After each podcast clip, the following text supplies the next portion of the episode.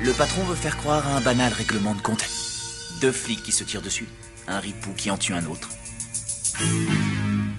Tu vas pas oser faire ça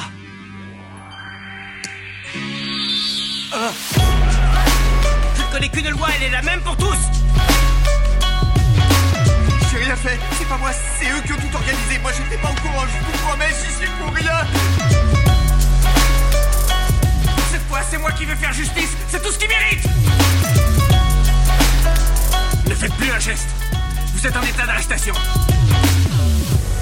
Salut à tous et bienvenue dans Hcast, le podcast du ciné HK et asiatique, épisode 12. On venait de, de se dire que c'était complètement fou, ça fait à peu près une semaine qu'on a enregistré l'épisode sur euh, Swordsman 2, on est déjà revenu. Je suis Marvin Montes avec Erwan Kirok, comment ça va? C'est un rythme effréné. C'est juste pas possible. C'est-à-dire qu'on n'a jamais connu ça chez Hcast. Hein. C'est ceux qui nous Ouais. suivent savent que on est, on aime bien, euh, on aime bien beaucoup espacer nos épisodes et nos enregistrements. Vu qu'on l'a déjà dit dans le dernier épisode, on a fait un sondage, Polystory avait été demandé, et donc Erwan m'a dit il serait peut-être temps de donner aux pubs ce qu'ils réclament. Exactement, finir sur un grand, un grand film, un gros classique que nos fans réclamaient à, à corps et à cri. à corps et à cri qui a, qui a quand même battu Infernal Affair à plat de couture. Donc, comme dit, on va parler de Polystory, un film évidemment de Jackie Chan, avec Jackie Chan, écrit au moins coécrit en tout cas par Jackie Chan. Bon, il y a aussi d'autres gens, il y a Maggie Chung, hein, évidemment, on en reparlera. Il y a aussi Brigitte Lin, deuxième épisode d'affilée où on parle de Brigitte Lin, sauf que cette fois-ci, elle joue un personnage à 100% féminin, euh, ce qui quelque part est un petit peu différent. Et voilà, donc c'est un film de la Golden Harvest euh, de 1985. Ça dure 85 minutes dans sa sortie euh, originale hongkongaise. Il y a une version remontée de 96 minutes, voilà, qu'on appelle la version intégrale, qui est celle très probablement que vous avez vu si vous avez les DVD HK ou les, ou les Blu-ray récents HK. C'est cette fameuse version intégrale. Euh, on va commencer tout de suite. On va pas, on va pas trop traîner. Euh, Peut-être que tu veux nous pitcher Polystory, puisque la dernière fois je t'ai pitché euh, Swordsman 2, c'était un peu compliqué. Ça va être légèrement, légèrement plus simple. Alors effectivement, on suit, on suit Kakui, qui est le personnage interprété par Jackie Chan, et donc le film ouvre sur une, en fait, une opération de police qui vise à arrêter une opération criminelle. Et en fait, les choses se passent pas forcément comme prévu. L'opération dérape un peu, et euh, il se retrouve certes à avoir arrêté le big boss de l'opération, mais euh, pour le foutre définitivement en prison, ils ont besoin de euh, du soutien de sa secrétaire, et donc Jackie Chan est assigné à sa sécurité. Et tout ça va se passer à grand renfort de bourre-pif et de coups de pied balayette. Inspecteur, Oui, chef. vous êtes chargé de veiller à la sécurité de Mademoiselle Fong jusqu'à la date du procès. Je compte sur vous. Hein? Vous voulez que je la protège? Oui, et alors? Que je suis content Polystory, c'est deux films euh, qui sont en fait euh, assez rigolos dans leur conception, euh, parce que c'est un de ces deux films justement avec le marin des mers de Chine qui sont les résultants de la fameuse frustration américaine de Jackie Chan, quoi. C'est-à-dire bien avant Rush Hour de, de s'exporter. Alors ça n'a pas toujours été de son fait, en fait, hein, c'est plutôt les deux premières fois la Golden Harvest qui l'envoie là-bas en lui disant ouais mais regarde, Bruce Lee est mort, il nous faut quand même, il nous faut quand même une, une- un espèce d'ambassadeur. Il avait pas vraiment envie de, tu vois, par exemple, de tourner avec Robert Klaus euh, dans, dans le chinois, quoi. Vous inquiétez pas, je sais ce que je fais. Bon, après, le chinois, il revient, il fait euh, Dragon Lord et surtout le marin des mers de Chine, donc quelque part, c'est c'est assez bénéfique l'adversité, quoi. Et euh, quelques années plus tard, il retente sa chance, on le renvoie faire euh, The Protector, Jackie Chan is the protector. qui s'appelle donc en VF Le Retour du Chinois, parce que c'est comme ça. Et, et donc, une sorte de film policier, euh, un peu eastwoodien, euh, bronsonien, enfin, quelque chose qui clairement lui convient pas du tout, euh, qui, qui est pas vraiment drôle, qui, est en tout cas d'une tonalité extrêmement sérieuse. Et c'est à ce moment-là qu'il commence à réfléchir et à se dire, bon, je vais rentrer à Hong Kong et je vais vous montrer à vous comment on peut faire un film policier comment je peux faire en tout cas mon film policier parce que l'ambition aussi bah c'est le moment Polystory où en fait il commence un petit peu à essayer de durcir le ton quoi. Dire que Jackie Chan on le connaissait déjà comme étant euh, le quasi alors peut-être pas le créateur parce que ça serait peut-être euh, faire injure à, quelques autres acteurs mais en tout cas l'icône numéro un de la comédie kung fu quoi. Et euh, mais on le connaissait vraiment quasiment que pour ça, parce que c'est grâce à ça qu'il a percé à Golden Harvest, grâce au marin des mers de Chine, à tous ces trucs-là, voilà. Et, à partir de Polystory, on essaye quand même de durcir un peu le ton, tu vois, il y a quand même des, thématiques, je sais pas ce que t'en penses, mais qui sont, euh, qui sont quand même un peu plus sérieuses, quoi. Et c'est clairement énoncé dans le film, notamment, euh, notamment sur la fin, que euh, c'est un, un film qui, d'une certaine manière, dénonce aussi comment les criminels peuvent s'en sortir à partir du moment où ils ont de l'argent et comment ils peuvent échapper à la justice. Donc je pense que ça part d'une forme de, de frustration, en tout cas d'une réalité qui existe à ce moment-là dans la, dans la société hongkongaise. Cette fois, c'est moi qui vais faire justice C'est tout ce qu'il mérite Fais pas le con, Kakui Tu vas le regretter Je vais l'égorger comme un porc, ce fils de pute Ce n'est certes pas du tout le principal intérêt du film, hein, mais c'est intéressant que ce soit là. euh, le ton se durcit euh, malgré ses phases de, de comédie parce que euh, dès le début, en fait, hein, dès la, la, la scène dont on va parler, la scène d'ouverture qui est très impressionnante, là, clairement, au niveau acting, il se donne à fond. Et euh, ça pendant tout le film. Et c'est assez rare, enfin, c'est peut-être même la première fois qu'on le voit à ce point investi en termes, en termes d'acteurs. Et je pense que c'est un changement bienvenu. Alors, il conserve ses atouts de faire de l'humour. Il y a toujours cet humour un peu, un peu burlesque, un peu. euh, Un peu kitonien, Ouais, quoi. un peu kitonien, un peu pitre. Et puis bon, c'est quand même saupoudré de largement d'humour cantonais, on va dire. Mais c'est vrai que euh, montre qu'il sait jouer. Je pense que c'était une frustration aussi de, de son côté. Et puis, comme tu disais, de son voyage aux États-Unis où il apparaissait dans une poignée de scènes et où on le laissait pas du tout jouer. Là, je pense que justement est né de cette frustration de ne pas être à l'image et d'avoir peu de choses à jouer en fait, et l'envie euh, d'évoluer en tant qu'acteur parce qu'il avait plus rien à prouver euh, physiquement parlant, on va dire au niveau des chorégraphies ou quoi que ce soit. Donc, il se donne ce défi et euh, à ce niveau-là, je pense que il passe haut la main. En fait, je le disais, c'est un de ses grands complexes de sa vie. hein. De toute façon, c'est connu. hein. C'est le fait que, peut-être même encore aujourd'hui, on le considère pas réellement comme un acteur. En fait, pourtant, ça reste un type qui a une carrière incroyable. Euh, Et je parle pas que de la productivité. Quoi, il a vraiment, il a vraiment des très grands succès, euh, que ce soit en Chine, à Hong Kong ou même en Europe. Quoi. Et, c'est en plus un acteur de formation. Quoi. hein. Je veux dire, il a appris, a appris la comédie euh, étant gamin. Enfin, il sait jouer. Quoi. Et donc, il y a un moment dans sa vie où il s'est retrouvé assez tôt finalement parce qu'il a connu le succès à partir du moment où, c'est- où ça a démarré il a enchaîné les succès il s'est retrouvé assez tôt à avoir envie de montrer qu'il savait jouer quoi.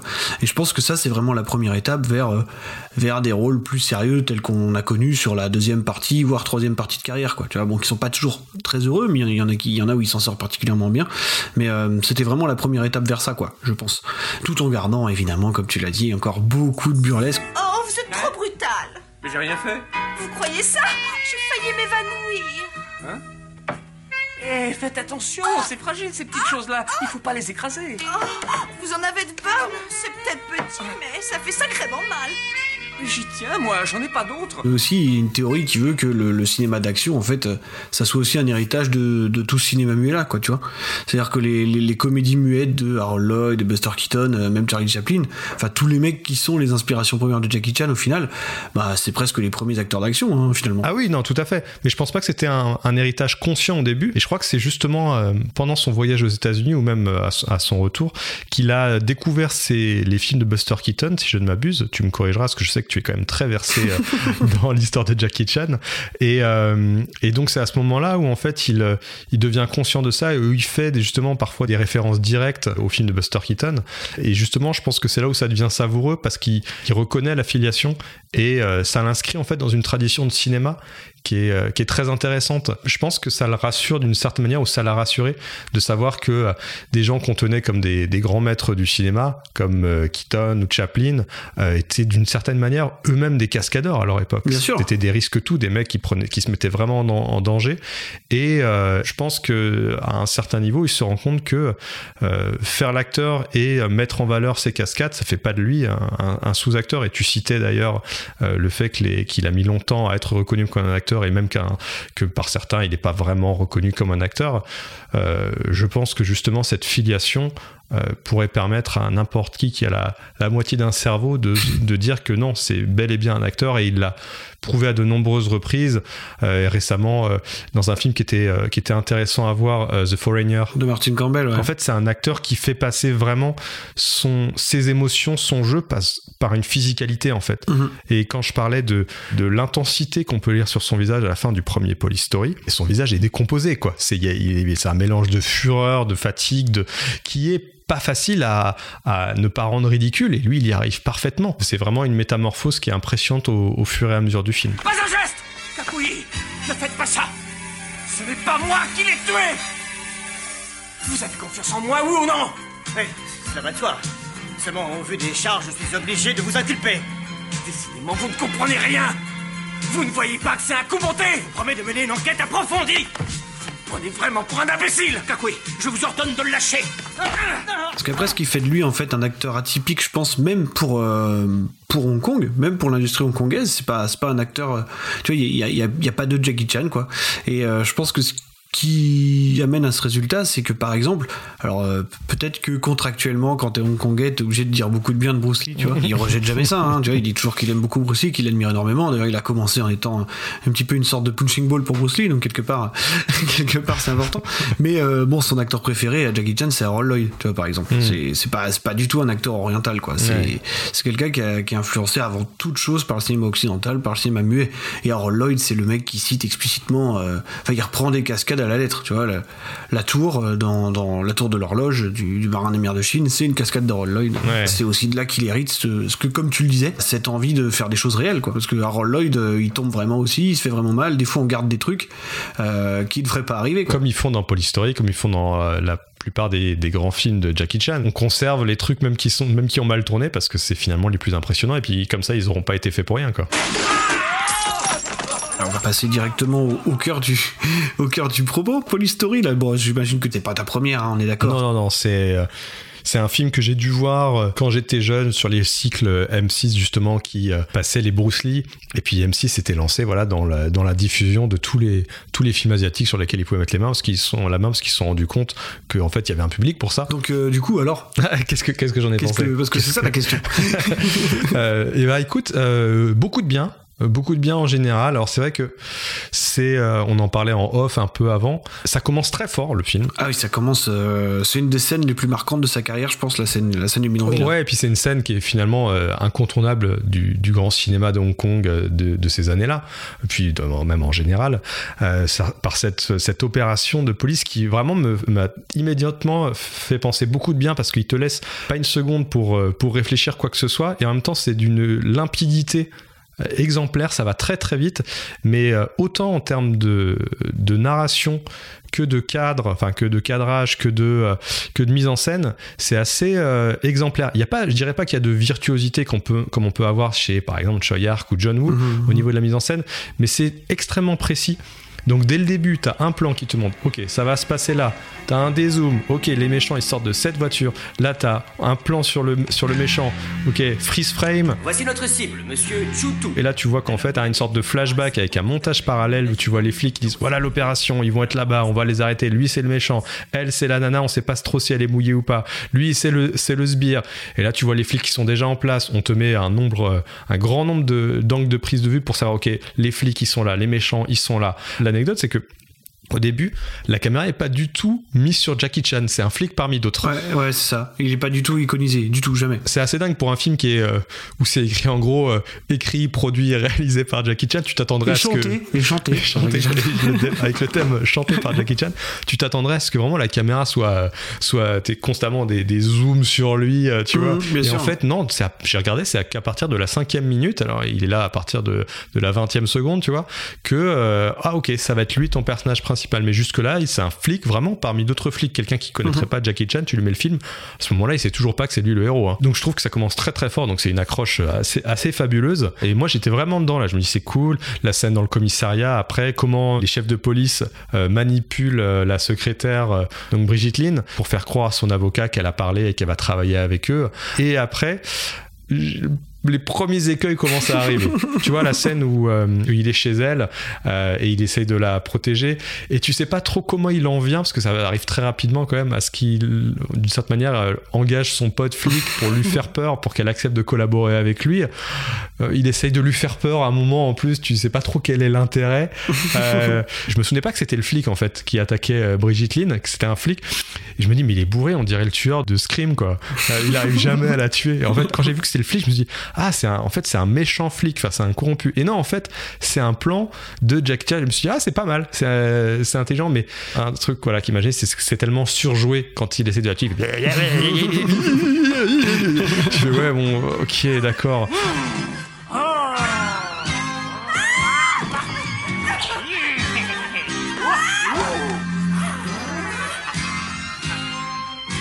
Je vais te tuer. Ah Ah. Dans l'idée de scénario, je trouve ça hyper intéressant. Dans l'exécution, voilà, je, je, trouve ça un peu trop euh, grand, grand guignolesque. Quoi. Pour commencer par un truc euh, peut-être un peu moins positif, mais en tout cas, c'est vrai que le film a du mal à trouver son rythme, je pense. Euh, C'est-à-dire qu'il commence très fort et il finit euh, extrêmement fort. Mm. Entre les deux, bon, c'est vrai qu'on a, on a des, des, grosses, grosses baisses de rythmique qui sont parfois un petit peu bon, induites par le fait que Jackie Chan est quand même Jackie Chan et qu'il a besoin de faire ces scènes un petit peu burlesques. Il faut qu'il les place, quoi, tu vois. Mm, ouais. Et là, t'en as plusieurs hein, qui sont assez connus. T'as la fameuse scène de téléphone. Commissariat C'est au sujet de mon mari. Euh, donc, tu sais, cette scène où il s'embrouille avec euh, justement tous ces téléphones, ce qui est un truc qui est physiquement assez impressionnant déjà. Hein. C'est assez parlant justement du, du, du problème qu'on cite, ce problème de rythme, où, où d'un seul coup, en fait, il met en valeur ses, voilà, ce qui est, tout ce qui est son humour, et ça, ça marche très bien parce que c'est, c'est, c'est burlesque sans être stupide, tu vois. C'est juste lui qui jongle avec les téléphones, mais d'un seul coup, par contre, pendant 5 minutes, t'as, t'as le film qui s'arrête. C'est-à-dire tu n'as plus d'histoire, euh, c'est juste Jackie Chan qui fait le pitre. Et qui roucoule un peu avec Maggie Chung, tu vois. Ouais, ouais. Et sans qu'il y ait vraiment danger autour d'elle. Là où ils seront plus malins dans la suite, quand même, c'est de l'avoir replacé vraiment un peu plus dans l'intrigue, euh, lui donner un peu plus de matière, quoi. Tu vois, dans le premier, elle en a vraiment assez peu. Bon, on reviendra peut-être sur Maggie Chung euh, ensuite, mais. mais et t'as cette scène aussi, tu sais, dans le tribunal. Où vraiment, c'est, là, long, là. Moi, j'aime bien parce que, bon, il y a toutes ces mimiques, tu vois. Moi, je trouve cette blague assez drôle du, de l'enregistrement qui est pas le bon. Oui, non, mais moi, ça, tu vois, ça, ça, ça fonctionne, mais ce y a avant, tu sens en fait, c'est ce que ça rejoint ce que je disais tout à l'heure, qui veut dénoncer d'une certaine manière quelque chose, mais dans l'exécution encore, c'est long, c'était. En fait, je me disais en, voyant cette scène, je me disais, mais en fait, on s'en fout quoi. Tu vois, c'est pas le genre de scène qu'on veut voir dans ce, dans ce type de film. Bah après, euh, ouais, mais tu vois, pour le public de Jackie Chan, tu as besoin de ces scènes-là. Euh, t'as besoin de lui pour, euh, pour faire petit con. Enfin, dans le sens, pas, pas de manière péjorative, hein, mais je me dis parfois que le film aurait peut-être gagné à aller au bout de sa démarche, dans le sens où à faire ce que lui voulait faire dans l'intention première, c'est peut-être à mettre même plus d'action encore, tu vois. Être un petit peu plus viscéral, en tout cas être un petit peu plus proche de l'espèce de, de gentil noirceur auquel il aspirait un petit peu, quoi. Bah de, de, rejoindre euh, un peu peut-être ce qu'il fait dans. Alors, j'ai, il y a aussi des écueils dans Polystory 2, mais dans Polystory 2, il y a un, un, petit côté enquête quiproquo. Je me souviens notamment de la scène où il rentre euh, dans une salle de réunion et tous les mecs arrivent, il est pas censé être là, il va se planquer en dessous pour écouter ce qui se passe. Euh, et là, il y a des moments où il y a plus d'enquête, il y a plus de progression euh, scénaristique. C'est vraiment euh, on se pose et, euh, et, on fait juste des blagues. C'est du jus d'orange C'est pas ça C'est pas du tout ce que vous pensez Moi, ce qui me dérange un peu plus, euh, pour en parler 5 minutes de, de Polystory 2, euh, c'est que en fait, le Polystory 2 est euh, presque un peu plus tragique, un peu plus noir. Ouais, c'est vrai. Tu sais, on convoque carrément du terrorisme dans le 2. Mmh, quoi. Bah, même mmh, si dans le premier, c'est un petit peu évoqué, mais dans le 2, c'est complètement ça. quoi. Et, euh, et, du coup, je trouve la, la frontière, euh, en tout cas les ruptures de ton, beaucoup plus ostentatoires dans le 2. Ça me dérange un peu plus. Les scènes de burlesque, quand elles arrivent, je trouve qu'elles sont vraiment calées aux chausse-pieds. Dans le premier, je trouve quand même qu'on a une espèce de cohérence qui marche pas mal. Après, pour revenir sur cette scène d'intro là dont tu parlais, déjà, ouais, ce qui, est, ce qui est vraiment incroyable, c'est que euh, c'est un des films qui démarre le plus vite au monde. il y a absolument zéro, euh, zéro temps de préparation. Et puis, ok, c'est pas virtuose, mais le montage alterné du début entre le briefing et en gros le, le placement de l'espace, bon bah c'est quand même un modèle d'efficacité quoi. Ah oui, c'est justement c'est le maître mot, c'est l'efficacité et il n'y a pas un plan qui est perdu et comme je disais, c'est d'une c'est d'une excellente lisibilité. Donc moi sur cette scène, je trouve vraiment qu'il a fait un, un, excellent taf euh, et, euh, et, donc ouais, c'est une scène qui moi qui me renvoie presque euh, quand je disais pas virtuose, tu vois, je la comparais parce que c'est un peu le même délire que la scène d'ouverture d'à toute épreuve. Et d'ailleurs c'est intéressant qu'il démarre son, film dans un bidonville. En fait, le, le bidonville, c'est un aspect de, Hong Kong, par exemple, qui est pas du tout développé d'habitude dans le polar, dans le film hongkongais en général. Enfin, en tout cas minoritaire, tu vois. Pour le grand public, tu vois, le polar, c'est souvent associé à euh, soit euh, la, la, fameuse skyline, tu vois, un peu comme dans Infernal Affair, ou euh, dans les, quartiers un peu de Kowloon, tu vois, comme chez Choyark souvent, ou la ville fourmilière, quoi, parce que Hong Kong, c'est ça, c'est l'enclave capitaliste dans, dans une région finalement assez pauvre, hein, de l'Asie du Sud-Est quoi. Et c'est marrant que tu vois, il y a un truc qu'on personnifie jamais, bah c'est le bidonville. En périphérie de Hong Kong, bah il y a des vrais bidonvilles quoi, tu vois, des gens qui vivent vraiment dans ces conditions-là. Bah dans Polystory, ils sont pas hyper bien lotis. Ils ont des conditions de merde et en plus ils ont carrément des voitures qui vont atterrir chez eux, tu vois. Par contre, on connaît le conservatisme de, de, Jackie Chan. Alors moi, je, moi, je sais pas exactement quelles sont ses vraies opinions. Je, je sais toujours pas si c'est euh, sincère, euh, si vraiment il est, euh, il est pro-continental. Je pense qu'il l'est un petit peu, hein.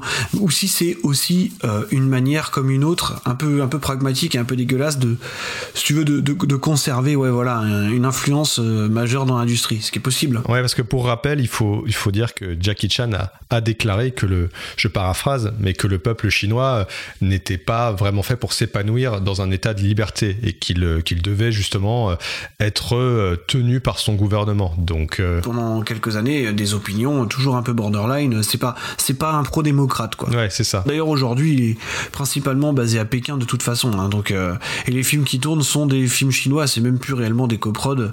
Les derniers trucs abominables là, les Vanguard, Kung Fu, Yoga. autant de Choyard qui est basé lui aussi maintenant à Pékin, tu peux comprendre que qu'il embrasse un peu la, la, philosophie continentale, enfin dans le sens où lui c'est un peu un anarchiste, il s'en fout, mais qu'en plus de ça c'est pas véritablement un Hongkongais. Euh, à la base il est d'origine vietnamienne, c'est quelqu'un qui est presque plus proche.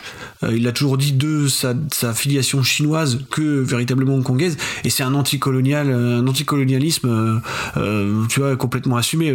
Donc à la rigueur qu'il soit, qu'il soit plutôt pas pas du tout nostalgique de la colonie anglaise. Mais après, Choyark a l'intelligence d'avoir des messages justement un peu euh, anarchistes à l'intérieur. Bien sûr. Tu vois, quand tu passes de la, bataille de la montagne du Tigre, en fait, ça symbolise complètement le qu'est-ce qu'on peut raconter en tordant l'histoire. Et même les détectives dit. Enfin, moi, je me rappelle de la fin du détective dit 3 euh, où clairement, tu vois, ça dit des choses sur euh, les gens, les gens au pouvoir qui manipulent complètement pour, euh, pour rester au pouvoir et qui sont des, enfoirés finis en fait. Et là où je voulais en venir justement à, travers ça, c'est que d'un côté, tu pourrais te dire qu'il y a dans, dans Polystory, on pourrait presque faire un parallèle, et ça c'est un peu étrange avec un film qu'on a déjà traité qui était Prison on Fire, tu vois, et un peu avec Ringolam. Une des grandes thématiques quand même du film policier, ça reste la corruption au travers de, la, police qui, qui, a mené à des vrais scandales hein, au début des années 80. D'ailleurs, qui est un des vecteurs du, du polar hongkongais, finalement. La corruption, c'est une thématique centrale.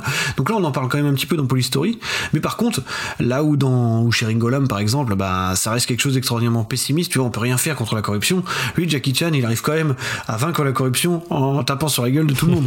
Donc, non, mais, parce que le, message est aussi là. Tu vois, c'est pour ça que c'est pas non plus extrêmement engagé comme truc. C'est juste que il y a une corruption, mais en leur pétant la gueule, on va pouvoir la, on va pouvoir la faire taire. Il y a pas de problème. Mais est-ce qu'il y a vraiment une autre façon de combattre la corruption? Ça, je dis pas. Vous n'allez pas vous en sortir comme ça. Cette fois-ci, les preuves sont accablantes. Vous avez osé agresser un homme devant des centaines de témoins. À cause de vous, ce paisible citoyen a été l'objet de menaces et de violences scandaleuses. Vous devrez répondre de vos actes. Vous êtes une menace pour la société. En tout cas, Jackie Chan, voilà, tu vois, il, règle toujours les problèmes en pétant la gueule de tout le monde. Et bon, on connaît son aspect un petit peu conservateur.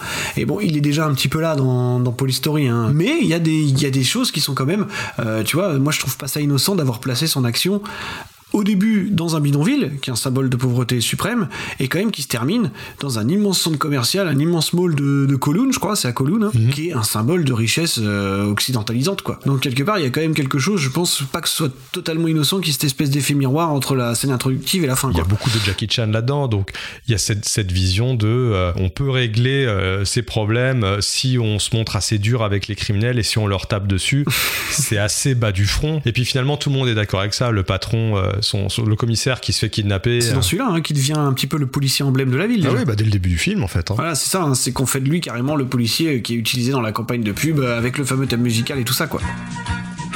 Alors qu'il est borderline quelque part. Ouais, non mais finalement il y a une vraie violence qui se dégage du personnage quand même quoi. L'archétype c'est euh, l'inspecteur Harry, tout simplement, le flic borderline. Et là en fait ce qui est assez troublant c'est que autant l'inspecteur Harry est un mec un peu torturé, tu sens qu'il en a gros sur la patate quand même. Euh, autant Jackie Chan, en tout cas Kakui, est un mec euh, qui très enthousiaste, qui est très enthousiaste, un peu à l'idée de taper sur des gens, puis un peu bonnet, tu vois. C'est des, des, parties de sa personnalité qui quand même sont en grande opposition, un peu contradictoire. Ouais, il est un peu, c'est un peu un enfant de 8 ans d'un côté. C'est ça aussi, c'est la tonalité qui est difficile justement dans, dans, le fait que tu vois dans le Marin des mers de Chine, euh, il y a toutes ces, il y a toutes, toutes ces scènes de slapstick un peu de moletto, de, de, de burlesque comme tu veux, en sachant que le personnage est abonné jusqu'au bout, c'est quelqu'un qui refuse absolument toute, euh, toute euh, pression hiérarchique, si tu veux. Mmh. Donc c'est resté complètement cohérent, en fait, euh, parce que ça, c'est la base un peu de son personnage de cinéma en général, quoi. C'est le mec qui refuse un peu l'autorité, tu vois, qui est un petit peu tout seul dans son truc, mais au final, il est gentil, il est sympa, et puis il arrive à régler tous les problèmes en tapant sur les gens, mais de manière ludique, quoi. Donc quelque part, ça passe toujours. Et c'est vrai que là, le fait de vouloir durcir le ton, devenir à quelque chose d'un peu plus noir par instant, bah, ça crée toujours une espèce de contradiction qu'il aura pas réglé tout de suite, tu vois. Il faudra vraiment des années avant de trouver des personnages qui vraiment rentreront dans le moule. Et plus tard dans la saga Polystory, à mon sens, il y arrive. Mais euh, c'est pas encore pour le premier. Moi, je trouve qu'il y a quand même j'ai toujours quelques problèmes, même si j'adore le film, hein, je l'ai pas dit, mais c'est un de mes préférés quand même, parce que parce qu'il y a des moments de bravoure que je trouve fou, quoi. On reparlera de la scène du mall ensuite, mais Par contre, je je pense qu'il y a quand même encore quelques sou- soucis de contradiction, euh, des fois juste dans le propos, quoi. Euh, entre, entre le mec qui semble, tu sais, parfois euh, très énervé, plutôt violent, et le type qui jongle avec ses téléphones, euh, qui fait marrer tout le monde, et, et qui a l'air complètement con quand il se trompe de cassette au tribunal, tu vois. C'est tout à fait ça. C'est cette difficulté d'a- d'avoir une sorte de cohésion de tonalité à travers tout le film. Bah, la rupture de ton, c'est un art. Hein. Ouais, bien sûr. Et je pense que finalement, dans les Story, parce qu'on n'en a pas dit, mais il y en a sept, 7 si on compte le spin-off, euh, le Super Cop 2 sera avec, avec Michel Yao, quoi. Celui qui, en termes de tonalité, pour moi, euh, me semble finalement celui qui a le mieux compris, ce serait, euh, ce serait Counter, Strike. Contre-attaque. Ah oui, en France, en France il s'appelle Contre-attaque, mais, First Strike, c'est, je crois que c'est First Strike en VO, pardon. mais en théorie, c'est le quatrième. Ouais, c'est, c'est Police Story 4, et là c'est vraiment un James Bond, c'est complètement farfelu, mais au moins c'est farfelu du début jusqu'à la fin. Il essaye pas d'être sérieux à aucun moment. On n'a pas ce problème là de jongler entre finalement presque deux univers, quoi. Ça m'envoie à, cette fameuse première scène où t'as euh, un, un personnage secondaire, un flic, tu sais, qui est en panique, et je trouve ça vachement bien. Calme, c'est moi. Enfin, il y a quand même des balles qui tirent de partout autour de lui. Le mec est, le mec est flippé, ce que tu comprends complètement. Il, est, il se retourne pour tirer sur un truc. Il se voit dans le miroir, il flippe et euh, il se pisse même dessus. Mais c'est pas, c'est pas filmé pour la blague. En tout cas, moi, je l'ai pas perçu comme ça. non, non, juste. moi non plus, je l'ai pas vécu comme un truc complètement drôle. D'ailleurs, la scène d'intro du film, si tu veux, euh, elle est pas spécifiquement drôle. hein, Ah non, tout, elle est hein. très premier degré. Tu peux te marrer presque euh, un peu rire jaune parce que les mecs sont quand même, quand même détruits en Bitonville pour leur opération, mais tu sais, de manière complètement disproportionnée. Ouais, tu- quoi. en plus, il pourrait tuer tout le monde sur le chemin. quoi. Mais on ne sait pas en fait. mais, euh, mais du coup, euh, c'est pas une scène pour la blague, c'est une vraie scène d'action pure quoi. Et sinon, il y a, aussi cette, deuxième scène qui est fabuleuse, qui est, je pense, à mon sens, la meilleure du film, c'est la scène finale, euh, qui dure un quart d'heure quasiment, euh, ininterrompue. C'est la scène du, fameux mall, qui est un vrai centre commercial de Kowloon, hein, et euh, elle est folle cette scène. Avant même de parler de celle-là, moi je veux dire la, la scène qui moi m'a impressionné. J'étais en train de regarder et je faisais oh quand, je voyais les mecs qui se faisaient des cascades à se, briser la nuque. euh, c'est la scène où euh, ils se font attaquer pour de vrai la première fois dans la rue euh, où il est avec Bridget Lynn. Et, euh, et les mecs débarquent, eux ils sont dans leur caisse, et enfin les sauts qu'ils font et les coups de pied qui se mettent dans le dos, qui projettent les mecs à travers des pare-brises. Moi je trouve cette scène, elle est, en termes d'échelle effectivement, elle est beaucoup plus resserrée, euh, mais c'est quand même hyper impressionnant. Et c'est ça que je voulais dire à propos des scènes d'action, et ça va nous mener justement à cette fameuse scène de- du euh, du mall, c'est que euh, c'est d'une, c'est encore une fois comme la scène d'ouverture, c'est d'une lisibilité folle. Chaque cadre est parfaitement compréhensible avec le, avec le cadre qui va suivre. Vraiment, tu sais où sont les personnages à chaque moment. C'est parfaitement lisible parce que contrairement à la génération euh, filmage à la Jason Bourne caméra à l'épaule ou shaky cam, c'est que là, chaque plan est un plan euh, sur pied parfaitement lisible où tu comprends euh, parfaitement l'action et euh, chaque ch- chacun de ces plans, chaque composition est fait pour un maximum d'impact euh, pour les coups. Et ça, c'est un Il y a truc. une vidéo de Tony euh, de Every Frame a Painting, qui parle complètement en fait de comment faire une comédie d'action et justement c'est une vidéo sur Jackie Chan et en fait où il est et au travers de Police Story notamment, hein, il en parle beaucoup et je crois qu'il parle pas mal de Drunken Master 2 aussi, euh, où il explique justement comment Jackie Chan est un réalisateur d'action assez fabuleux en fait, hein, vraiment en termes en tout cas de gestion de l'espace quoi. On peut pas aller un- plus haut en termes de niveau de maîtrise dans la façon de, de- de filmer euh, des scènes de combat en fait. Parce qu'après, Jackie Chan, il a très très bien compris qu'un de ses arguments un petit peu de, de vente et un de ses talents, c'est évidemment de jouer avec l'environnement. Et c'est pour ça que toute la mise en scène, toute la composition des cadres, justement, est euh, en fait euh, bah, bâtie pour maximiser le, la présence de l'environnement. quoi. C'est pour ça que, par exemple, évidemment, dans la scène du mall, euh, pendant euh, quasiment euh, la moitié des plans qui vont nous mener jusqu'à la fin de la scène, bah, tu peux apercevoir le luminaire en fait hein, derrière. C'est parce que tu sais très bien qu'à un moment ou un autre, il va le prendre. Ou quand la scène commence, t'as les vitrines en fait. On nous montre toujours les vitrines à l'arrière de la scène. Bah parce que voilà, au moment où il les traverse, bon bah c'est bon, tu vois, on t'a montré avant pendant trois ou quatre plans que ça allait se passer. Mine de rien, ça c'est des trucs qui sont très très forts. Et c'est là où on voit que c'est un vrai réalisateur d'action et que c'est vraiment un très très bon réalisateur d'action.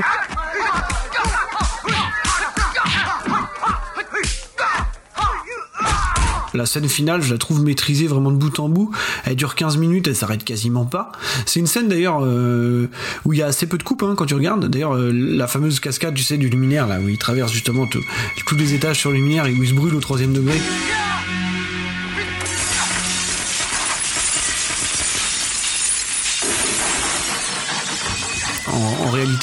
En fait, il s'arrête en bas, il tombe et la scène est, pas coupée. En fait, il se relève et il continue de se battre. Ah, C'est-à-dire qu'il s'est brûlé, il s'est pété le dos en bas parce qu'il passe au travers d'un espèce de toit, euh, tu sais, d'une espèce de toit en verre quoi.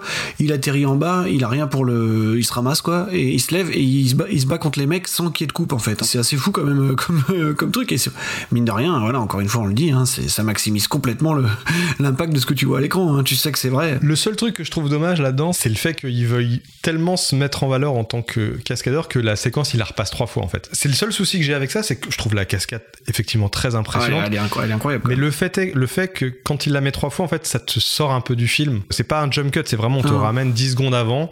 Je comprends, mais ce que je me dis en tant que spectateur, c'est ah ok, il veut me montrer la cascade plusieurs fois parce qu'il en est très fier. Euh, sinon, juste pour terminer peut-être là-dessus, c'est que alors on, s'est souvent posé la question, c'est un truc qui revient, c'est que effectivement l'utilisation de Maggie Chung, notamment dans, Polystory, est parfois un peu controversée, Euh, dans le sens où à ce moment-là, bon, euh, Jackie Chan, il a fait partie des gens hein, qui l'ont qui ont permis d'avoir la carrière qu'elle a eu par la suite, hein, parce que c'est c'est quand même grâce à lui qu'elle est là, euh, en tout cas dans ces rôles-là, quoi, tu vois. Mais c'est vrai qu'elle est utilisée, bon, disons qu'elle est gentiment sous-exploitée. Là, je pense qu'on est sympa en disant ça, quoi. C'était un petit peu la limite de la copine candide, quoi. Quand tu sais quelle actrice formidable elle a pu être par la suite, euh, c'est vrai que tu dis bon, euh, elle a été un petit peu emprisonnée dans ce rôle-là avec lui pendant un petit moment quand même. May May Laisse-moi t'expliquer C'est notre témoin, je suis chargé de la protéger. J'en ai rien à faire, j'ai entendu tout ce que tu as dit. Et, et alors, tu vas pas prendre tout ça au sérieux, c'était juste une façon de parler. Tu sais bien que je suis fou de toi. Tu te fiches de moi. Non seulement tu m'as insulté devant elle, mais tu m'as ridiculisé. Comment t'as pu me faire ça? Je veux plus te revoir. je Mais sois pas idiote, voyons. Attends, May Mais comme tu disais, c'est un truc qu'ils ont essayé de corriger un peu sur le deuxième. Enfin là, elle, elle se prend quelques quelques cascades, elle joue le jeu en plus, tu vois. Elle, Ouais, elle tombe, elle se fait pousser. Elle ressort un peu traumatisée du deuxième quand même apparemment. Ouais, le deuxième, euh, visiblement, c'est un peu moins bien passé. En tout cas, elle s'impose beaucoup moins que Brigitte Lynn. Bon, Brigitte Lynn qui est euh, absolument fabuleuse, quoi. Même si là, son temps de présence, c'est pas si dingue que ça, hein, mais. euh, Non, mais elle est assez marquante finalement parce que euh, je pense qu'elle a un, un personnage qui est intéressant. En fait, c'est un personnage qui traverse une grande transformation en fait. Toujours des histoires de transformation avec Brigitte Lynn, c'est bizarre. Attendez, où allez-vous? Chez moi. C'est pas ce qui était prévu. Je croyais que vous deviez me protéger. Ouais, mais pour ça, il faudra encore que vous acceptiez de coopérer. Ah, je vous promets de faire un effort. C'est très gentil, mais regardez-moi bien parce que je m'en vais. Donc euh, voilà, après sinon pour Polystory, moi juste pour répondre à la question des, cinéphiles, euh, je, dirais que c'est pas mon préféré. Je, je voilà, je, je le marin des mers de Chine, que je trouve être euh, parfait dans sa dans sa tonalité du début à la fin. Et puis accessoirement quand même, Jackie est très bon, hein, mais je le trouve encore meilleur quand il a quand il, est quand il est un peu boosté par par Sammo et Yuen Biao quoi. Tu vois, forcément il y a une connivence entre eux qui est, qui est inégalable quoi. Donc voilà, pour terminer sur sur Polystory, euh, j'a- le film, euh, plus pour son aspect, en tout cas technique, et euh, ouais, et toute sa mise en scène que pour son intrigue, qui est quand même parfois un petit peu, je sais pas moi, un petit peu balourde, hein, et puis bon, qui manque, qui manque beaucoup de rythme. Mais c'est un film qu'il faut voir, hein, c'est un indispensable, hein, parce qu'il y a des scènes folles, il y a ses poursuites, euh, et en plus il y a des poursuites en voiture quand même, qui sont des trucs qu'il a pas tant fait que ça. Donc voilà, pour, pour, deux scènes majeures d'action déjà, il vaut largement le coup d'être vu, et puis il est pas très long.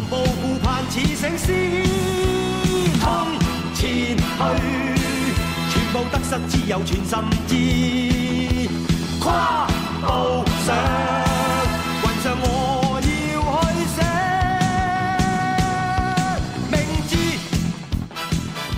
Alors quel est ton point de vue sur l'ensemble de la saga euh, Po- Polystory? Off, juste avant qu'on enregistre, tu m'as parlé de Lockdown, qui était le deuxième reboot de la série que je n'ai pas vu, Qui est le dernier film de, de la saga pour l'instant? qui date de 2013. euh, et donc, et donc en fait, juste pour préciser, pour ceux qui, qui n'auraient pas vu justement ces, ces sept films Polystory, en tout cas ceux qui n'ont pas vu l'intégralité, c'est que donc je disais les deux derniers sont des reboots, mais n'ont même plus le même personnage. Euh, C'est plus Kakui. euh, Il y a certes Jackie Chan, mais qui joue à chaque fois un, personnage différent. Donc à mes yeux, ça n'a de de Polystory que le nom en fait. Bien sûr. Il joue pas du tout le même personnage. Euh, donc Après, voilà. on a tendance à considérer quasiment, en fait, euh, si on veut être extrême, que les deux Polystory, euh, les deux vrais Polystory, c'est les deux premiers, en fait. Parce que déjà, à partir de Super Cop, euh, déjà, lui, il est beaucoup plus en retrait, parce que Michel Yeo lui bouffe un peu toute la place, quoi.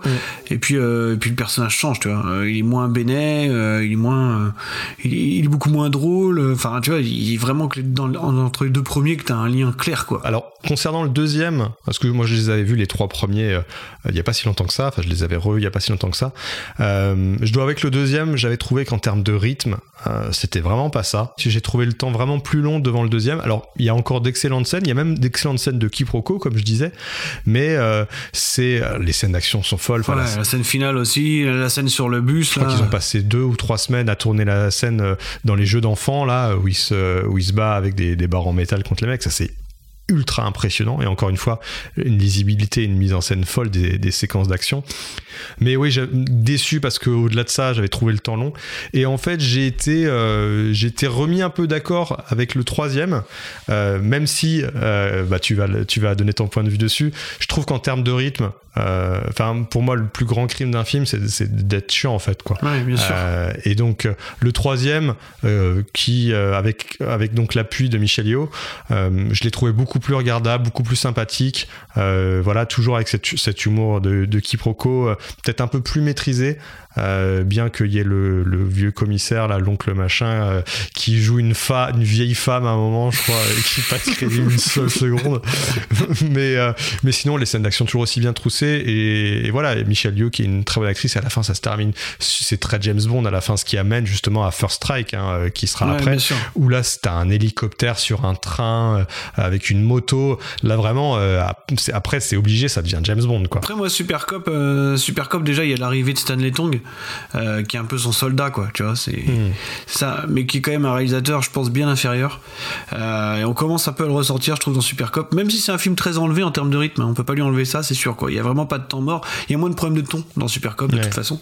Et euh, parce que le film est jamais, en fait je le trouve beaucoup moins sérieux du coup pour le coup, là, il essaie beaucoup moins d'être sérieux. Après Super Cop c'est un peu quand même le point d'orgue de, le- de, de l'œuvre propagandiste quoi, tu vois.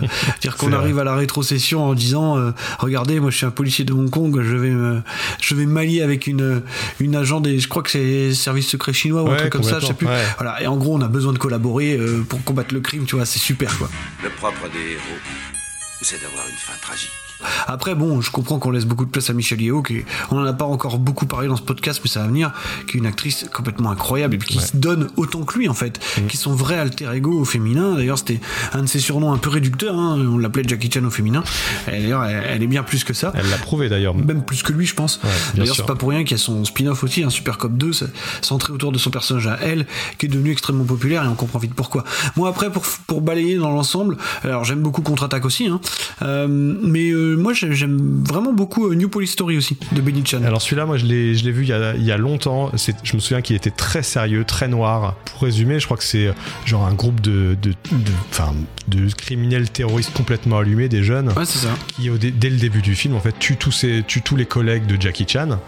Euh, et lui va tout faire pour les choper et c'est extrêmement noir, extrêmement étouffant. Bah là, c'est le, le- le bout de la démarche, quoi. C'est-à-dire que là, on arrive totalement à, euh, à ce truc-là, quoi, qui était un peu esquissé des Story où il durcissait le ton, justement. Et là, on arrive au bout, où il joue un flic alcoolique, un mec tout le temps empreint de doute. euh, Enfin, Mais c'est presque voyeuriste dans ses exécutions. C'est, ah bah, c'est euh, crado. Ouais, c'est beaucoup. Enfin, je me souviens que je m'étais fait la réflexion que c'était beaucoup trop démonstratif. Après, c'est aussi ces films-là. Ces polars à lui qui sont post-Heroic Bloodshed aussi, hein. tu vois, euh, Mmh, c'est vrai. post, euh, post euh, vague du polar HK euh, de John Woo et de Ringo Lam, quoi. C'est-à-dire que lui aussi, il a essayé de grapper dans le train à un moment donné, quoi. Et c'est- ça se voit que ça lui correspond pas en fait. Enfin, je dis pas qu'en termes Pas de tant jeu. que ça, mais moi j'aime, moi je trouve que c'est pas mal. Enfin, disons qu'au moins on arrive à le voir faire autre chose. Tu vois, t'as, t'as eu des étapes entre temps. T'as eu le fameux Crime Story aussi de Kirk Kong où il jouait un flic un peu névrosé, ce qui lui collait, ce qui collait pas mal aussi, je trouve. Mais il y a hein. aussi euh, Shinji Kunisino, Ah je, oui, je bien trouve que c'est un très bon film. Ah, où là il joue un personnage qui sait pas se battre. Là, il joue un personnage qui sait pas se battre, mais qui, a- qui est un film qui s'inscrit dans une tradition du, du film de crime, tu vois, euh, avec beaucoup de violence, mais qui est pas qui est pas too much. Là, je me souviens que que New Police Story, dès le, dès le début, j'ai fait ah ouais, la mise en scène, c'est vraiment MTV. Quoi. Ouais, alors après Benny Chan aussi est un réalisateur euh, assez, euh, assez assez tape à l'œil quoi. Enfin était hein, parce qu'il est mort l'année dernière je crois. Mais c'était un des rares types qui euh, essayait un petit peu de continuer à faire du polar euh, peut-être euh, tel qu'on l'avait connu tu vois. c'est vraiment un réal en tout cas dans, sa on va dire fin de carrière c'est vraiment un réal post John Woo Benny Chan quoi. Mais moi je l'aime bien juste pour pour un petit peu jusqu'au boutisme de la démarche quoi. Après c'est vrai que c'est beaucoup plus maîtrisé dans Shinjuku Incident où là là il là il a pas besoin de rentrer un peu dans le pathos quoi. C'est-à-dire que dans Shinjuku Incident c'est complètement naturel, il joue un mec qui sait pas se battre, il veut juste jouer quoi. Je conseille à personne par contre Lockdown que je trouve que je trouve en dessous de tout, quoi. Vraiment, Voilà, c'est vraiment abominable. Euh, voilà, mais c'est moins abominable que les films récents euh, du type Vanguard, Vanguard, Kung Fu, c'est- Kung Fu Yoga, euh, ces trucs-là qui sont vraiment euh, esthétiquement euh, terribles. Euh, lui aussi, déjà, lui, il est au bout du rouleau, donc il peut même plus faire la moitié de ce qu'il faisait dans ses grandes années, quoi. Et c'est là où c'est dommage, parce que tu vois, tu te dis que pendant longtemps, il a essayé d'être un acteur, et maintenant qu'il est un acteur, il essaie de redevenir une, une, une espèce de, de- d'action star, alors qu'il en a plus les moyens physiques. Bah, c'est, le problème de tous ces acteurs, euh, par exemple, euh, que Schwarzenegger, Stallone, qui se, sont, qui se retrouvent en fait à se dire bah merde, mais on m'offre plus de rôle, je suis obligé à 70 ans de faire des rôles ultra physiques, alors que euh, bah, je, je- je devrais me concentrer sur l'acting, quoi. Pour terminer, l'anecdote était drôle. Tu sais, on disait que Tango et Cash avait repris les cascades de Polystory. Et euh, en fait, l'anecdote, c'était que Jackie Chan, il avait été invité par Stallone. Je crois qu'il l'avait invité sur le tournage de Demolition Man, parce qu'à la base, c'est Jackie Chan qui devait tenir le rôle finalement tenu par Wesley Snipes dans D'accord. Demolition Man. Sauf qu'il avait refusé parce qu'il voulait pas faire de méchant asiatique. Euh, il l'a jamais fait de sa vie. Donc, il voulait pas le faire, et je pense qu'il a eu raison de pas le Et faire. tant mieux parce que Wesley Snipes c'est assez incroyable dans ce rôle. Ouais, et, et- et du coup, il, il va quand même sur le tournage de Demolition Man et, euh, et en fait, il idolâtre Stallone. En tout cas, il le dit dans son bouquin, donc est-ce que j'en sais rien, hein, tu vois. Et, il commence à parler avec Stallone et lui, apparemment, il est tout péteux. Et Stallone lui dit, mais nous, on adore ce que vous faites. Et il lui montre plein de VHS en fait où apparemment il regardait en boucle. C'est, enfin, c'est Jackie Chan qui le raconte après, Ouais. tu vois. Il disait que Stallone regardait en boucle ses cascades et que du coup, il essayait de les reprendre euh, dans plein de films, machin. Donc, Ah bah il y a pire comme inspiration, hein, c'est sûr, mais de toute façon le, le cinéma d'action euh, américain a toujours été très envieux de, de la technique en fait des- du cinéma hongkongais. De, de- Ah, c'était cette époque-là où d'ailleurs Jackie Chan il dit souvent aujourd'hui que euh, à ce moment-là ils arrivaient et c'était eux les pionniers et c'était eux qui apprenaient un petit peu aux Américains euh, sur les plateaux comment faire telle ou telle chose tu vois quand ils étaient encore un peu les rois de la, débrouille quoi et qu'aujourd'hui c'est l'inverse qui se passe il dit qu'il regrette beaucoup qu'aujourd'hui c'est les Américains qui auraient beaucoup de choses à leur apprendre Ouais. euh, et que ça l'emmerde un peu lui tu vois Mais euh, c'est vrai que juste pour, euh, pour faire une parenthèse sur, sur Stallone et sur le cinéma d'a- d'action américain, c'est vrai que je pense que Stallone c'est quelqu'un qui, a- qui a toujours essayé de faire de, de meilleurs films d'action et ça m'étonne pas du tout qu'il se soit intéressé, comme Van Damme s'est intéressé hein, euh, au, au cinéma en fait hongkongais. Et d'ailleurs, euh, il est Jackie Chan et si tu te souviens, il est littéralement cité dans Demolition Man. Est-ce que vous avez appris à vous battre comme ça? Oh, dans les films de Jackie Chan. alors est-ce qu'on va réussir à trouver quelque chose à relier à ça hein? Alors là je te pose la question là À chaque fois, je me rappelle qu'il y a cette partie au moment de l'enregistrer. Euh, euh, écoute, toi, t'as déjà un truc Le- Ça me laissera le temps de non, réfléchir. non, non, non, pas du tout. Ma police, police Story, qu'est-ce que je pourrais relier à Police Story à part Tango et Cash Euh, Euh, tu peux relier à ce que tu veux. hein. Bon, bon, en fait, alors c'est un film dont on a déjà un petit peu parlé, mais en fait que je trouve dans la démarche c'est assez proche. Alors moins extrême, je pense, dans la dans, dans l'espèce de pseudo tragédie qu'il essaie de mettre en scène. Mais si tu vois, par exemple, Crazy Kung Fu, je pense que dans la démarche c'est assez proche. Euh, tu sens les mecs qui sont en train de ramer là. Non, parce que en fait, Crazy, Crazy Kung Fu. C'est quand même la première fois où Stephen Chow fait du Stephen Chow, évidemment, hein, parce qu'on a payé pour voir ça, mais qu'il essaie quand même de rajouter quelques éléments plus sérieux, tu vois. Quelques éléments plus en rapport avec l'histoire, un petit peu des arts martiaux, même toujours traités de manière très légère, mais quand même, tu vois. Et c'est aussi la première fois, je pense, où véritablement il s'entoure de collaborateurs euh, vraiment au top, quoi, tu vois. Euh, ça a commencé avec, euh, je crois que c'est Sammo Hung, et qui se barre en cours de tournage parce que je crois que, je sais plus exactement pourquoi, mais est remplacé par Wen Wuping. Donc bon. Et en fait, j'ai l'impression de voir un petit peu la même démarche. Alors moins extrême, moins noir chez Stephen Chow parce que il peut pas, il peut pas. mais euh, mais en tout cas, c'est un peu pareil. Je trouve vraiment que pour la première fois, il fait un truc. Enfin, en tout cas, il l'aborde sérieusement, euh, Crazy Kung Bah, Fu. en tu tout vois. cas, ouais, il dit je veux faire un film d'arts martiaux. C'est le, le vrai film d'arts martiaux que j'ai envie de faire depuis que je suis gamin. C'est comme ça qu'il le voyait. Alors ok, il continue à faire euh, son moleto, son son humour à lui, mais dans un vraiment comme étant le véhicule de son film d'arts martiaux, le film qu'il avait toujours voulu faire, tu vois. Le film qui montre qu'il est capable de faire autre chose que du- la pure comédie. Et ça marche, je trouve. Bah, dans ce sens-là, effectivement, le, le fait d'avoir un acteur qui vient du, de la comédie, en fait, d'une certaine manière, et qui est affilié complètement euh, au genre dans lequel il évolue, et de, voir, euh, de le voir essayer justement de, de transformer sa carrière pour montrer quelque chose euh, de plus profond, en fait, c'est sous cet aspect-là, c'est vrai que ça peut renvoyer aussi à ce que Kitano avait voulu faire quand il avait connu sa crise de, de foi où il en avait marre d'être identifié au cinéma de gangster et qu'il avait voilà il s'était dit euh, bah, moi il faut que je faut que je confronte en fait mon personnage du pitre qui est mon personnage public dans la société japonaise. On en avait parlé dans l'épisode sur Violent Cop. Et il faut que je montre au public une autre une autre facette de moi. Est-ce que, est-ce que Polystory, ça serait pas le Chao Pantin de, de Jackie Chan quelque part? Tu l'as cité hein, le Chao Pantin de Jackie Chan ce serait Crime Story Tu vois Ouais, ou, ou New Police Story. Ou New Police Story, mais, mais je pense que Crime Story, est- c'est sa première vraie tentative où là, c'est. Bah, tu reconnais pas Jackie Chan en fait. Comme tu disais, c'est une date intéressante, euh, très intéressante euh, dans la carrière de Jackie Chan, où là, il commence à se dire bon, euh, fini euh, les pitreries totales, je vais essayer de monter un peu le niveau de mon jeu. Et Mhm. c'est le début, et c'est le début bah, de, de choses intéressantes en termes en termes d'acting et dans l'évolution de son cinéma, parce que c'est aussi un le cinéma est voué à changer de visage. Et euh, Mhm. si tu t'adaptes pas, et bah, tu traverses les mêmes crises qu'ont connu les acteurs euh, d'action euh, américains. C'est-à-dire que tu te retrouves à être caricatural et à ne plus avoir de, de valeur quoi, dans, Mhm. le, dans le paysage cinématographique. Et donc Jackie Chan, lui, a l'intelligence de prévoir ça. Et je pense que... et en plus, il prouve, encore une fois, que c'est un, acteur sur lequel on, on peut compter. Quoi. Il, est, il peut faire autre chose que le pit. Mais je- en général, de toute façon, j'ai cette croyance que les les comiques, d'une certaine manière, ont, euh, ont en eux une vraie, euh, aussi une vraie tragédie, tu vois. C'est finalement presque dommage qu'on n'ait pas connu plus ça chez Jackie Chan, qu'il n'ait pas encore plus exploré ce truc-là. Ça, c'est un des grands, ça, c'est un des grands regrets qu'on pourra toujours peut-être avoir, c'est qu'il a jamais véritablement travaillé avec un grand réalisateur euh, derrière lui. Parce que peut-être que l'hypothèse aussi, c'est que c'est peut-être pas possible. hein. Parce que c'est vrai que il a cette image du personnage sympathique au travers de ses films. Ça reste un gros mégalo, hein. et c'est très compliqué pour lui, je pense. C'est vrai qu'il a pas vraiment eu de vrai gros à son service, et ça aurait peut-être pu être quelque chose d'incroyable au final. On n'en sait rien. On n'aurait jamais tiré, même si vous aviez fui. Je le sais. Tant que j'ai disparu, ils ne vous feront rien. Profitez-en. Mais faites vite. Chaque seconde compte. Je vais retrouver Chutu. Et je lui ferai avouer la vérité. Je l'espère. Bonne chance. Merci, monsieur. Sinon, pour terminer, alors je sais pas, est-ce qu'on a eu le temps de, en une semaine de voir quelque chose d'intéressant Alors tu Euh, citais Vanguard. Euh, Il y, a, il y a quelques mois, j'ai essayé de regarder Vanguard. C'est euh, c'est d'une tristesse abyssale.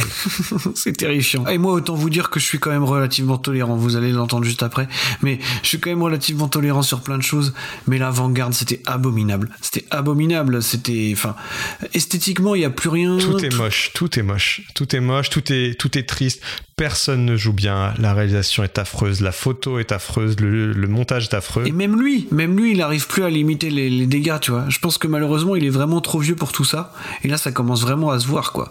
Et, et Stanley Tong, il a beau faire tout ce qu'il peut pour essayer de cacher la misère, ça marche même plus, quoi. Parce que tu sens, là, que maintenant, il a besoin d'être doublé. De toute façon, il, il fait quasiment plus de scènes réelles, euh, Jackie Chan. C'est tout, tout, a pris désormais une ampleur, euh, tu sais, qui est très, euh, très raco- racoleuse. C'est-à-dire que voilà, on fait toujours un appel du autant à la Chine, mais qu'à l'Occident aussi. Ce qui fait qu'on a des scènes d'action à grande échelle qui lui correspondent plus de toute façon, parce que ça a jamais été ça le cœur de son cinéma. Donc c'est hyper compliqué, quoi. On n'a plus du tout cette performance-là. Ils essayent d'imposer, en tout cas dans le film, un, un, act- un des acteurs principaux comme euh, en fait le nouveau Jackie Chan. tu vois, Ouais, ils ça, c'est font- un truc à lui aussi, ça. C'est Il- lui qui choisit Ouais. des gens euh, qui, qui veut mettre en valeur, mais c'est rarement des choix judicieux, malheureusement. Ah, c'est terrible parce que ça parce que ça ne marche pas du tout. Enfin, c'est c'est là en fait, c'est quand tu vois des gens essayer de faire du Jackie Chan. Ouais, que Et- tu comprends à quel point c'est difficile. Que tu comprends à quel point c'est difficile. Tu dis le mec c'était un vrai génie en fait. Clairement. Et, vraiment c'est c'est enfin voilà, il y, a rien à dire sur ce film. Hein. C'est mais c'est juste tu te dis on est en 2000 euh, on est en 2020 enfin maintenant en 2021 et t'as derrière tu regardes Police Story voilà qui est un, qui est un film des années 80 et, tu te retrouves en 2020 avec euh, juste des films qui ne valent mais qui ne valent strictement rien Mhm. strict il y, a- plus rien quoi c'est tu te dis tout, ce- tout ce travail la méga star qu'il était pour en arriver là c'est c'est c'est déprimant quoi Bon, alors bon, pour terminer, il y a pas longtemps, pour un autre podcast, j'ai revu The Karate Kid euh, avec euh, Jaden Smith et Jackie Chan. un autre podcast que nous ne citerons pas Ouais, qui s'appelle Shitlist finalement, je vais le citer. et ben finalement, moi j'ai trouvé ça pas mal. j'ai vu ça sur Twitter j'étais j'étais très étonné Les gens m'en veulent pas mal, mais euh, non non, j'ai trouvé ça pas trop mal en fait, euh, parce que parce que déjà je suis un fanzouz à la con et euh, et que j'ai trouvé ça euh, en tant que divertissement pour enfants. Ça ne va pas plus loin que ça. Et le premier ne va pas plus loin que ça. Faut arrêter les conneries. Euh, en tant que divertissement pour enfants, ça se tenait quand même correctement. Jaden Smith est pas ridicule. Il arrive à peu près à être cohérent dans ses scènes de combat. Vraiment, hein, je trouve que physiquement, il tient à peu près le pavé, quoi. Alors Jackie Chan fait plus grand chose. Hein. Moi, je trouve qu'il joue pas mal là-dedans. C'est un de ses rôles qu'il a tardif. euh, je pense que c'est son dernier rôle américain de toute façon, parce que c'est quand même après ce film qu'il a dit que qu'il a déclaré publiquement qu'il voulait plus jamais jouer de rôle de maître chinois. Donc c'est que peut-être que l'expérience n'y a pas plus tant que ça. Après, je le trouve pas trop mal dans le film, tu vois, dans son espèce de relation qu'il a avec Jaden Smith, de, de personnages qui résolvent, euh, qui résolvent leurs problèmes entre eux, quoi. Je trouvais ça à peu près cohérent. Il a une scène d'action qui est pas flamboyante, mais bon, euh, tu vois, il y a une contre-plongée sur lui, il commence à taper les gosses et voilà quoi. enfin, il les tape pas vraiment. Mais, euh, il joue avec l'environnement pour leur foutre une tôle. Et moi, je trouve ça à peu près agréable comme. Comme espèce de divertissement familial euh, qui se prend pas trop euh, pas trop au sérieux quand même tu vois Est-ce qu'on peut considérer que Mortal Kombat est un film asiatique il y, a- Hiroki et Sanada et Joe Taslim Ben, voilà, on va terminer là-dessus. Nous avons, je pense, tous les deux vu Marvin euh, Mortal Kombat. Le- le- Alors là, juste pour, pour raccrocher ça, on est dégueulasse hein, parce qu'on est parti du fait que bon, il y a Hiroyuki Sanada et Joe Taslim, donc euh, donc ça marche. Mais Je pense que c'est un film qui qui est pas finalement bien meilleur que la première adaptation du jeu vidéo en film. moi, je trouve ça un peu mieux parce que je trouve vraiment que la première est nulle à chier. Mais C'est euh, mieux, mais euh, ça reste ça reste euh, mauvais quoi. C'est il y a une très bonne il y a une très bonne il y a une bonne scène d'introduction. Ils en étaient tellement fiers qu'ils l'ont balancé avant la sortie, quoi. L'aveu de faiblesse, quoi. Ouais, pour créer la hype et en fait le reste du film n'est pas du tout à la hauteur à la limite vers la fin peut-être un peu Ah non, surtout qu'en plus, on nous l'a vendu autour de ce duo d'acteurs qu'on ne voit plus après. Puis les, les scènes d'action sont hyper mal filmées hyper mal montées Et Enfin, c'est bizarre d'ailleurs parce qu'ils ont quand même pris le parti un petit peu de nous vendre ça en nous disant qu'ils avaient pris les artistes martiaux cette fois-ci pour au final ne rien en faire. Tu vois, Joe Taslim, euh, on a beau dire ce qu'on veut, c'est quand même un mec, euh, t'as du bon matos quand tu peux tourner avec lui. On l'a vu même dans Fast and Furious, il était efficace, tu vois. le film est, euh, est, est interdit aux moins de 12 ans donc là ils disent on va mettre du sang On va mettre les fatalities. En fait, pas du tout. bah, ils mettent des fatalities un peu sanglantes, mais derrière, les combats en eux-mêmes, les combats au point, tu ne ressens jamais le poids des coups. Tu ne ressens, euh, t'as pas un personnage qui va cracher du sang quand il se prend un coup de poing, quoi que ce soit. Donc tu ne ressens pas du tout l'intensité des combats. Et donc, euh, oh, il y a, il y a pas grand-chose à retenir. C'est Attends, il s'appelle Mortal Kombat, il y a même pas le Mortal Kombat. Ouais, clair, Et en plus, c'est encore un de ces films à la con, tu sais, qui sert de rampe de lancement pour une hypothétique saga, quoi. Parce qu'apparemment, il y a déjà un plan de trilogie qui est écrit, quoi. Moi, j'en ai marre. Franchement, j'en ai marre de cette, euh, de ces films qui se terminent pas, quoi. Là, là, tu sais, à la fin, le dernier plan, c'est genre, regardez, on va aller chercher Johnny Cage, quoi. Super. Euh, sinon, bah, il y a le livre aussi qui devrait arriver en septembre, hein, quand même. Eh hein. bien oui, ton fameux livre Hong Kong Action, donc qui sera disponible dès le début septembre chez Hardvark Edition, un livre de 192 pages qui retrace en fait euh, l'histoire du film action euh, à Hong Kong, donc euh, depuis euh, depuis ses tout débuts en fait jusqu'à jusqu'à aujourd'hui. C'est un livre euh, plutôt perso, c'est pas, c'est pas une encyclopédie, c'est pas, c'est pas du tout le but. C'est un livre d'analyse personnelle, voilà. Donc, euh, Et Marvin a une très belle plume. Et moi qui ai lu, je vous garantis que c'est un livre que tout amateur de cinéma d'action hongkongais se doit d'avoir et de cinéma d'action euh, et de cinéma d'action tout court d'ailleurs. Je pense qu'on aura tout dit pour aujourd'hui. Et on a dit beaucoup de choses. On a presque autant parlé de polystory que du reste. Et c'est ça qui est fantastique. Bah écoutez, hein, euh, n'hésitez pas à nous rejoindre sur Twitter. Euh, n'hésitez pas à aller sur votre plateforme d'écoute préférée pour laisser des étoiles, 5 de préférence. hein, je- je- Et je- ne réfléchissez pas, écrivez des commentaires. Sinon on ne revient pas. Ou alors sinon on ne s'arrêtera pas Ouais, justement, voilà, on continuera de faire des épisodes. C'est soit ça, soit on vous demande de l'argent sur Patreon. Ouais, voilà, donc euh, on n'a pas envie d'en arriver là. Et puis voilà, et n'oubliez pas surtout, et ça on va en avoir besoin pour l'année prochaine, enfin pour, euh, pour la rentrée, c'est de nous donner des films en commentaire, euh, voilà ce que vous voudriez voir traité pour la reprise et pour plus tard qu'on puisse se faire une espèce de petite roadmap et que voilà que tout le monde soit content quoi, qu'on ne soit pas les seuls et les seuls et uniques décideurs, tu vois, de, de- de la programmation autant que tout le monde participe. Et qu'on fasse des films qui vous intéressent tout simplement parce que nous ça nous intéresse aussi d'être d'être un peu challengé. hein. On va, on, on se retrouvera à parler peut-être de films qu'on n'aime pas et que vous aimez. On va peut-être reprendre avec Sex and Zen, tu vois, on n'en sait rien. en tout cas, bref, Erwan, eh ben, à très bientôt. Salut Allez, salut tout le monde